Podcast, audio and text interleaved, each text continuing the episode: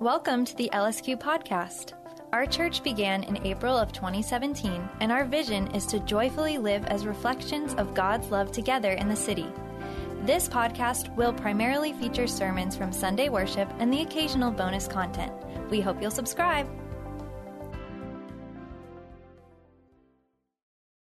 We have been going through a series looking at our DNA. And DNA, and I'm, I'm now speaking as a pastor, not as a scientist, but what I know about DNA is that it's the building blocks of, of life. And so, what we're trying to do is looking at, looking at the building blocks of the life of this church. And my hope is this with all the new people that are here, and with all the people who have been here for a while, my hope is that you would hold on to the DNA of this place as your own. I don't mean that literally, I mean that metaphorically, you know, spiritually speaking, that this would be part of, of who you are as well. Which is why I'm worried about today's text and topic. If you were here last week, I talked to you about the expulsive power of a hawk, and just to prove what, that I was right and what I was talking about, I actually brought the hawk. I actually found the picture from about 10 years ago. This is it. This is the hawk, if you can see those streaming online. All right? And we talked about you need an expulsive power, not of a hawk, to be different. That's not going to help. You need expulsive power of, of a, a new affection that's powerful enough to change our identity. But my worry, that was last week. If you weren't here, you know, sorry, you should have been there too late. Um, this week, we're talking about community. And the problem with community is this everybody already thinks they know what it's about. And everybody's already talking about it. Every sitcom, every TV drama, every Little League soccer team, baseball team, institution, school, you name it, everybody in their casting of the imagination of what we do together is community. Now, the problem with that is you might think, we might think we know what community means, but we don't. There's that uh, 1980s movie, The Princess Bride, where Inigo Montoya says, You keep using that word. I don't think it means what you think it means. Now, he wasn't talking about community for us, but he could be. So, what do I mean by that? Let's look at three things today. Let's look at the features of community. Let's look at why you can't have it, and then how to get it. I'll say it again. We're going to look at the features of community, the essence, uh, you know, that you need it, but then why you can't have it, and then how to actually get it. All right, so first, the features of community. Paul gives us the DNA of community. And it's right here in verse 2. Look at verse 2. He says, Make my joy complete by being like minded, having the same love, being one in spirit and of mind. Now, the context for this, Paul was imprisoned when he's talking to uh, the Philippians. And in prison, often it was in, sol- it was in solitude. So this man understood through the absence of community the, the DNA, the essence of it, and he starts listing it for us. First, what does he say? He says, It's make my joy complete. So somehow, joy is the essence of community, that there is something about him being able to enter into it even from afar. Then he says, number two, be like minded. So there's something about community about being on the same page together. Three, what does he say after that? He says, have the same love. And I don't have time to go into the biblical concept of love, but it's at least commitment. Committed to what? Committed to the same values, the same stories, the same drive, the same uh, um, everything. To pull it all together, the same cares, the same concerns. Some of you are into sports, right? And, and if you know sports, good sports teams, whether it's basketball, baseball, soccer, good sports teams always beat the other teams because of their cohesion because of their ability to pull together, because of not everybody doing the same thing, but everybody knowing their role and being part of a larger whole to bring about success, to bring about uh, winning. Now, if you're not into sports, a lot of, you're in New York City, a lot of you are not, but you still understand good teams. In the corporate world, the good teams get the projects done. The bad teams do not get the projects done. Now, if you leave community just as that, a lot of you are going to go, yeah, I get this. But go back to the text. Paul doesn't stop there. Verse 3, he next, the second half of verse th- 3 says, In humility, value others above yourselves. And then verse 4, not looking to your own interests, but each to the interests of others. I, I sometimes like to think of, of, of Paul, uh, at, you know, trying to make a joke. He's like, hey, community is about, you know, pulling together and same ambition and same love, and everybody here is going, yeah, that sounds good. And he says, by the way, community is placing other people's interests above your own and serving them over yourself. And then everybody goes, okay, that's nice. But then we start asking ourselves, is that in our lives? Do we do that? Are we part of spaces where that's actively actually happening? I don't know if I have that. I forgot who said this long ago. I heard somebody once say, if, if Christianity is true, and this world is not all that there is, that there is going to be for us as individuals, we will last beyond this world. That we'll go beyond this moment. If that's true, then everybody in this room right now, we're not mortals, we're actually immortal. And the question is, is do we treat each other that way? Do we walk around? Do we look at people next to us? Do we go in our city and do we, do we think of people as immortal? I, will confess, I, I don't walk around New York City thinking about the uniqueness of every individual and their immortality regularly. I don't do that. But think about it. What if we did?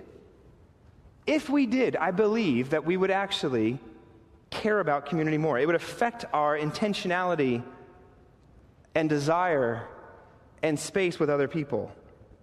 If we actually saw ourselves as going on a quest for the betterment of somebody else. What if we did that? For the person next to us. See, if you go to uh, Tolkien, right, he had Frodo and Sam, and what are they doing? They're going on a quest to save the world, but they're doing it together. And as you watch them, you actually see them putting each other over, uh, uh, over themselves. And I would argue this is what we need, and this is what really, we really want a like mindedness, a joyfulness, a loving, servant hearted treasuring up of each other. So, community at first sounds kind of fuzzy, but then when we see the essence of it, this is what it's like. Now, I, I love Bruce earlier. He said, Hey, for all you introverts, I know you, you read something like this and it feels intense, doesn't it? You're like, ah. But you need to know whatever Paul is talking about here, it's beyond your introversion. And if you're an extrovert, extroverted person, you're like, yeah, people. This is so deep and this is so mass, multifaceted. I promise you, whatever you think it means to be in community, it's more than, than that, too. And this is the features. And the features, at the very least, and I don't have time to unpack this, if God is three persons, if God is by essence Trinitarian, and He's community in, in essence, and we are made in His image, then that means you are community in essence. Which is why another reason why you need this as well. So it's what we want, it's what we need. But second point, here we go. Why can't you have it? Why don't we have it? And as I was thinking about this, I, I did a, a thought experiment for myself. I said, I wonder what people thought about community about a thousand years ago. Go back a thousand years ago, Europe, Africa, Asia, wherever you are, go back a thousand years. And what do you find, your, what do you find there? What you find is people who are in political wars, religious wars, they're fighting, they're fractured, there's warring tribes battling themselves, battling with each other. And I bet you there were people a thousand years ago that said this. They said, you know what? I can't wait till maybe religion's gone. Then, if people are not religious, we won't fight anymore. I bet you there are people who maybe conceived of and imagined, you know what would help if we could really just press a button and talk to somebody on the other side of the world or see them and interact with them. I bet you we did that, we would feel like everything was closer and more closely knit. Now, fast forward to today. What do we have today? We have less religion, we have more technology, and yet, what do we see today? Warring tribes, fractures, battles, political wars, religious wars. We see this going on online, we see this going on offline. And if you're going to say, yeah, but, you know, we have we've progressed so much more. Well, at least in the West, the 20th century, the last century, we, humans killed more people than, uh, humans killed other, pe- people killed people more in the 20th century than any other century before. So anybody that says that, throw out that statistic. And maybe we're not killing each other physically as much in some places in the West, but we still are canceling. We're still cutting off. We're still saying, I can't do life with you. And we sit around and we wait for the group that we don't like to mess up and then we pounce on them. And I think that's why it's very frustrating for me when I hear people say, in, like simplistic terms, we like simplicity in our world today. We say, you know what, if we could just go back to this value in the past, we could just preserve or conserve this value, then everything will be okay.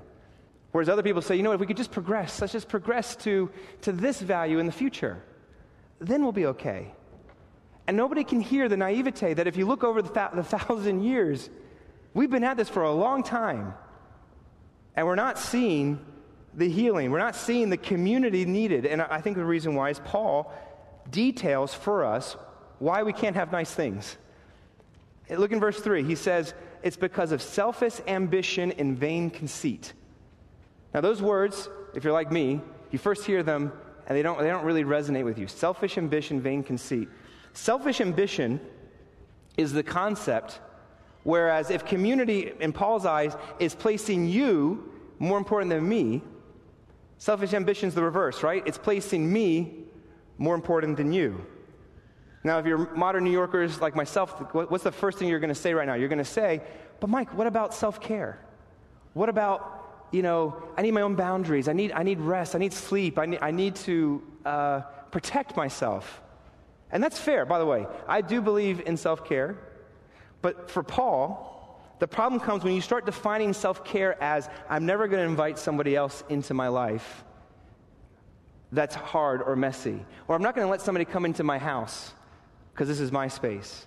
Or I'm, gonna, I'm not going to allow to keep on a difficult relationship. I'm going to I'm going to cut them off.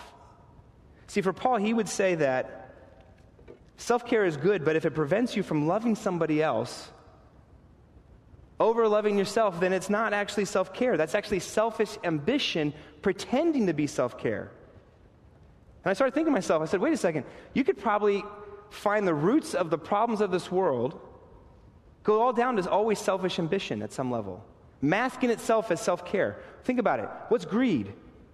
Greed is just saying, I need money because I'm actually pretending that I actually am in need of that money. Or what's racism? Racism is self prioritization of your own culture and race, pretending that you're honoring and holding on to the particularities of a culture or race. Or you have other, for, you have lying. What's lying? Lying is selfish ambition where I'm protecting the concept of truth from you so that I can hold on to comfort and approval and uh, acceptance. So that's what's weird about selfish ambition is actually you can selfish ambition can pretend like it's community, and actually it's not. Let me ask you a question. This, I, this is I actually googled this. You can Google it yourself. Are grocery stores communities, or spin classes, or or any place where individuals go, and what do they do? What do they do at a grocery store?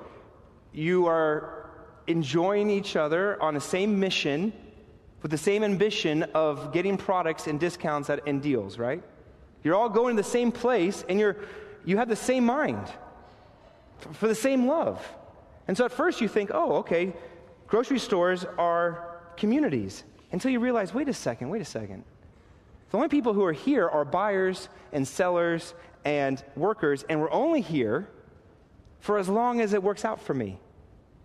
I'm only here because of what I can get from it which is actually a consumer vendor relationship pretending to be a community.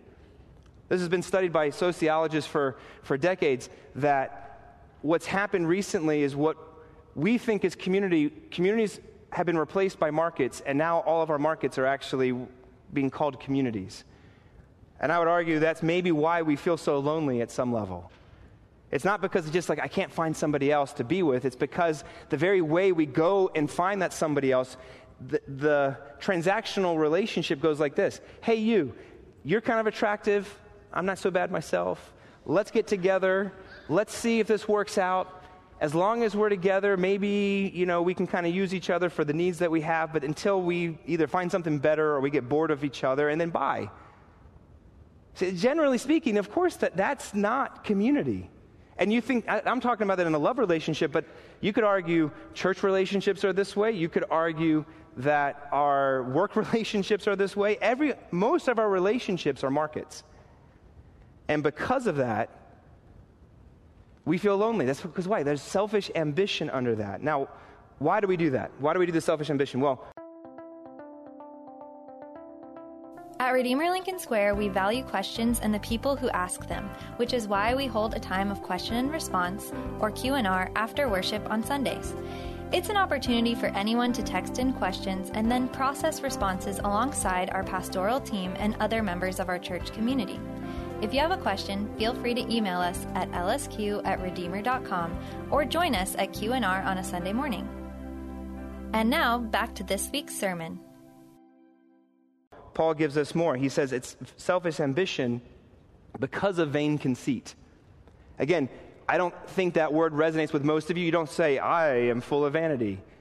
But go to the Greek word. The Greek word here is, is the word, it's a compound word that means vain glory or, or, or glory hungry or glory empty. I promise you, I don't know if you do, you probably never walked around the, the city and going, you know, I'm glory hungry. you don't do that. Now, maybe it's because your voice doesn't sound like that, and most of you don't have voices like that, but maybe, just maybe, if you don't say it that way, what the Bible is saying is, is that the word glory is not something that you, are, you, you, you actively, conceptually think of. Glory is this. Guys, I'm done talking about me. Let's just talk about me in a different way. That's glory hungry. And it, because why? At some level, what you're trying to do is get a weightiness, get a density, get a, a, a sense of substance. If you want a one to one translation of the word glory, which is like a spiritual world, glory just means weightiness, substance, matter. We want to matter, and we're desperate to get it. One of my favorite interviews of, of Michael Jordan was actually at the end of his, uh, of his career. He was interviewed by, um, uh, I think, for, for a television series, and the, and the people were, that were asking him was saying this Michael Jordan, you've accomplished everything. You're, you're the greatest NBA player in basketball ever. What more could you ever want? You know what he said? He said, I wish I, I was a little bit better. Now, a lot of us would say, well, of course, he's going to say that's what drove him. That's why he, had, he was able to accomplish so much that he, was, that he accomplished. But it's also why he couldn't stop. And I think we all have different versions of that. Where we might think we love somebody, but actually what's happening is we actually just love the idea that somebody loves us.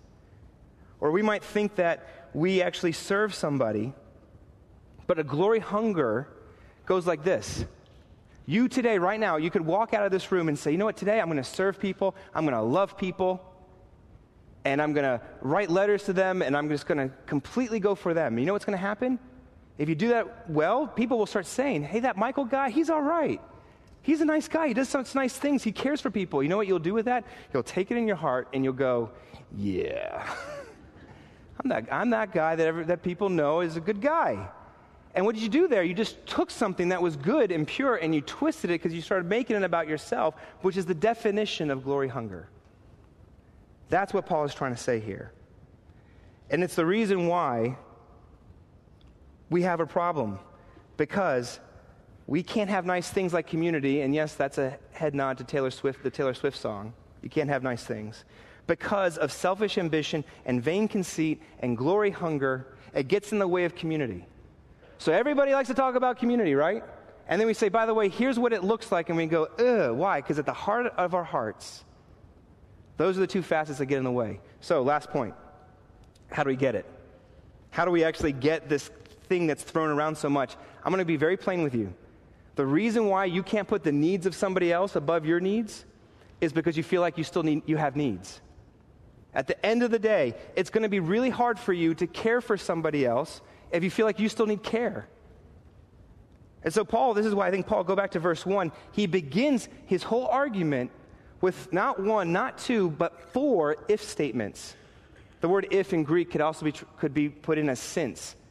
And so you can actually read it this way Since you have encouragement by being united to Christ, since you have comfort from his love, since you have the indwelling nature of the Spirit in your life, then make my joy complete, you can do community. And so, see the, his argument here. His argument is that only if this is your nature, only if you deeply get what unity in Christ is, will you not go out on a glory quest for yourself? That you have to have the, you have to know what it's like to, to be in Christ. Now, before your eyes start glazing over right now and saying, I hear that term thrown around. If you're not a Christian here today, or even if you are, you're kind of wondering, how does being in Christ mean that you get community?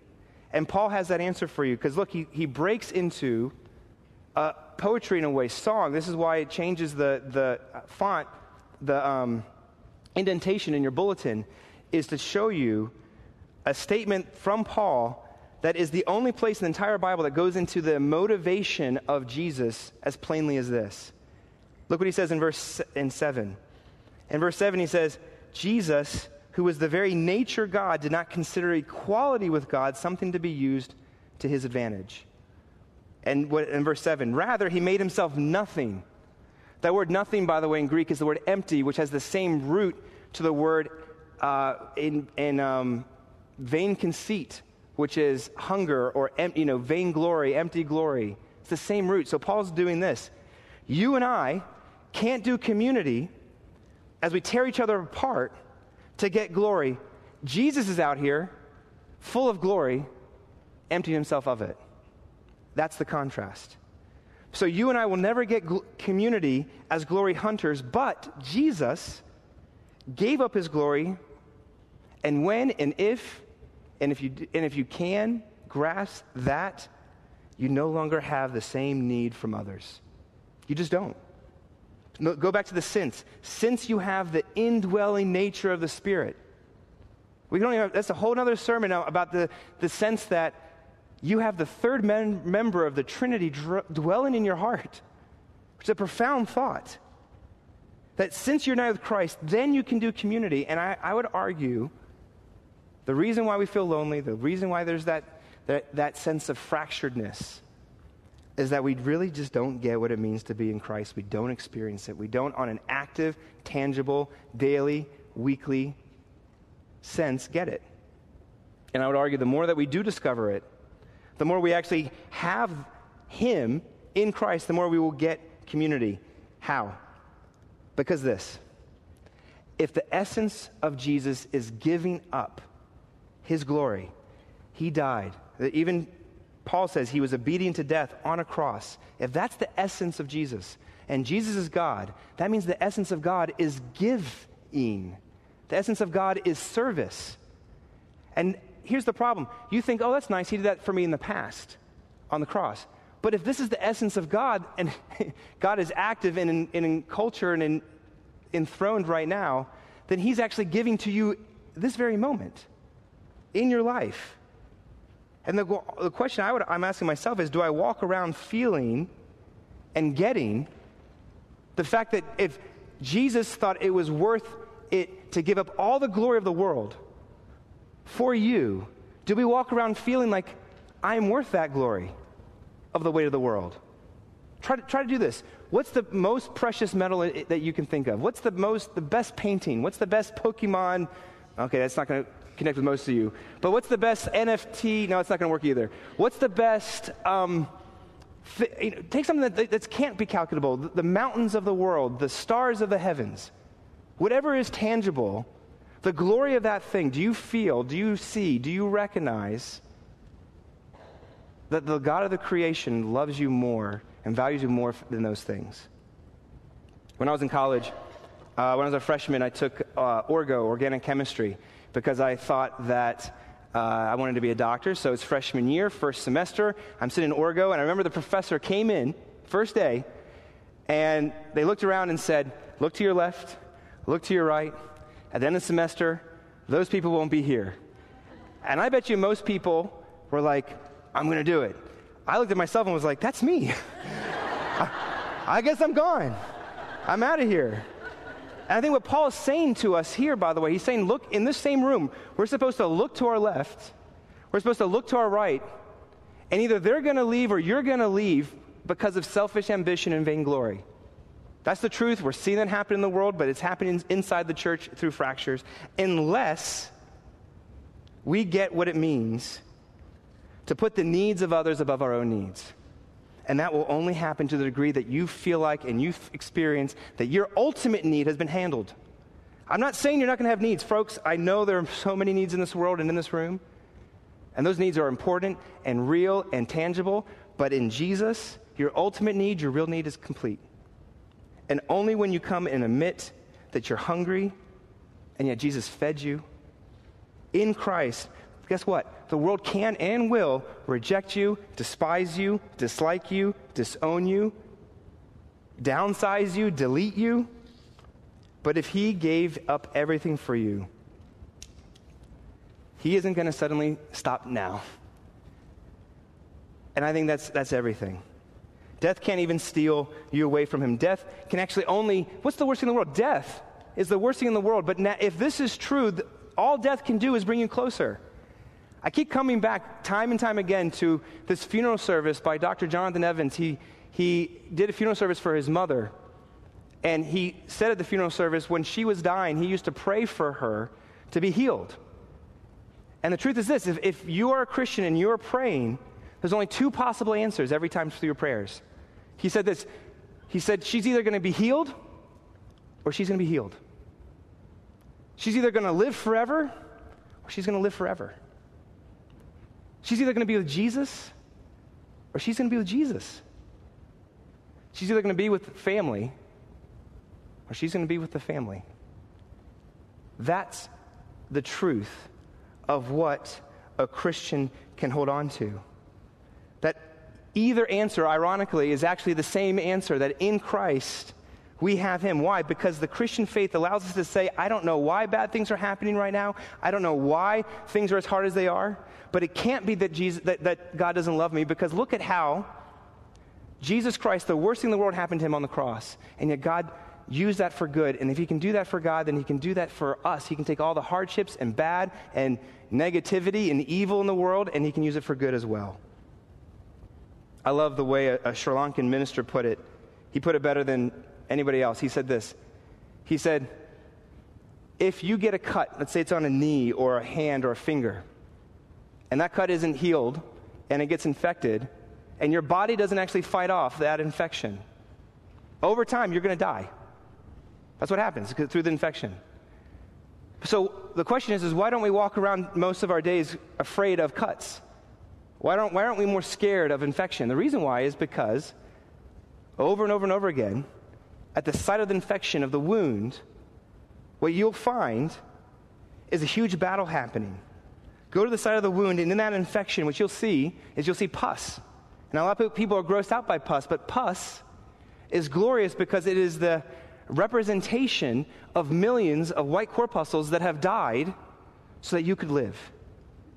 And what's amazing is that if you understand that, that these white corpuscles have sacrificed themselves in the battle against infection, the passage we just read here detailing what Jesus has done for us and that his heart for you is actually technically etched in every cell in your body right now. That the idea that somebody has to die for you so that you could live, guys, it's so foundational to reality that every cell in your body contains the secret of the universe. Your DNA, your blood is telling you that you can only live because somebody else dies. And if we understand that concept, it changes us. But here's what's crazy even if you don't understand that concept, your blood does, your body does. It's etched into the universe that He shed His blood for you to be saved. The way the world works is this you hurt me, I hurt you. You did this to me, I'm going to do it back to you. There's no way around from it. But if you place Jesus at the center of your life, this is what's going to happen. People are going to hurt you. The claims are going to be put on you. The slights, the hurts, the needs of the world. But they're not going to land on you in the same way because guess what? If you're going to be with Him one day and He's going to be with you, those things don't have the same power as they used to. Can you really hurt at the same level if you know that you're going to be healed? Then go one step further. And this is, again, our passage is amazing. Jesus said in this text, He did not consider equality with God something to be used. Guys, The core of reality is God who did not need equality. The way you're going to get community is you're not asking for your needs to be met, that you you can take a role to serve somebody else. That's the essence of community, is actually not needing equality. You can lay your life down towards them because he laid his life down towards us. And therefore, now, guess what? We can go into the cracks and crevices of the other individual in their pain, in their hurts, in this world, because our ultimate need is met. And so now the needs of others around us, we can actually even begin to look around. As, as, as long as you're looking at yourself, you can't look at others. As long as you're saying my needs are being met, you can't look at other people's needs. But when you get this, I think this is where, where change happens. I think this is where the church can lead. The world is fracturing, it's continuing, there's division. The only way forward that I know of is to take the generosity of Jesus and wield it in such a way where we are able to be generous people as well. We take the service of Jesus and we serve other people and we apply it to the world. That's the essence of community. That's the, what we could be. It's also what we're not. But there's so much more that is in store for you. Allow this gospel truth, allow the fact of what Jesus has done, the very nature of Him is service, to be the core of who you are. And let's see what happens. Let's pray. Heavenly Father, I pray today we would join a community group. Help us to rejoin if we've been in one. Help us to get involved. There's so many spaces to do so. There's a lot of individuals in this room that are very smart they're, and they're able to be critical in a good way and say, here's a problem with this church. I pray we would take that criticism and say, now I'm going to be the solution. I pray that we would bond together in unity. Because, Father, it, it, there's so much that's working against us our own hearts, our own selfish ambition, our own vain glory, our own vain conceit. Help us to admit that, own it, say it's true, and throw ourselves at the foot of the cross. And what we'll find there is full acceptance beyond reality, beyond time and space. Where we could look at a flower, we can look at a mountain, we could look at any treasure chest of value, and we know the Lord of the heavens gave it all up for us because we were more valuable than that. Let that be the motivating and empowering moment in our life now and forevermore. We pray these things in your name. Amen. Thanks for listening to our podcast. We pray that it's a helpful resource as you process aspects of Christianity and grow in your faith. To learn more about our church, including details about Sunday worship, check out our website at redeemerlsq.com.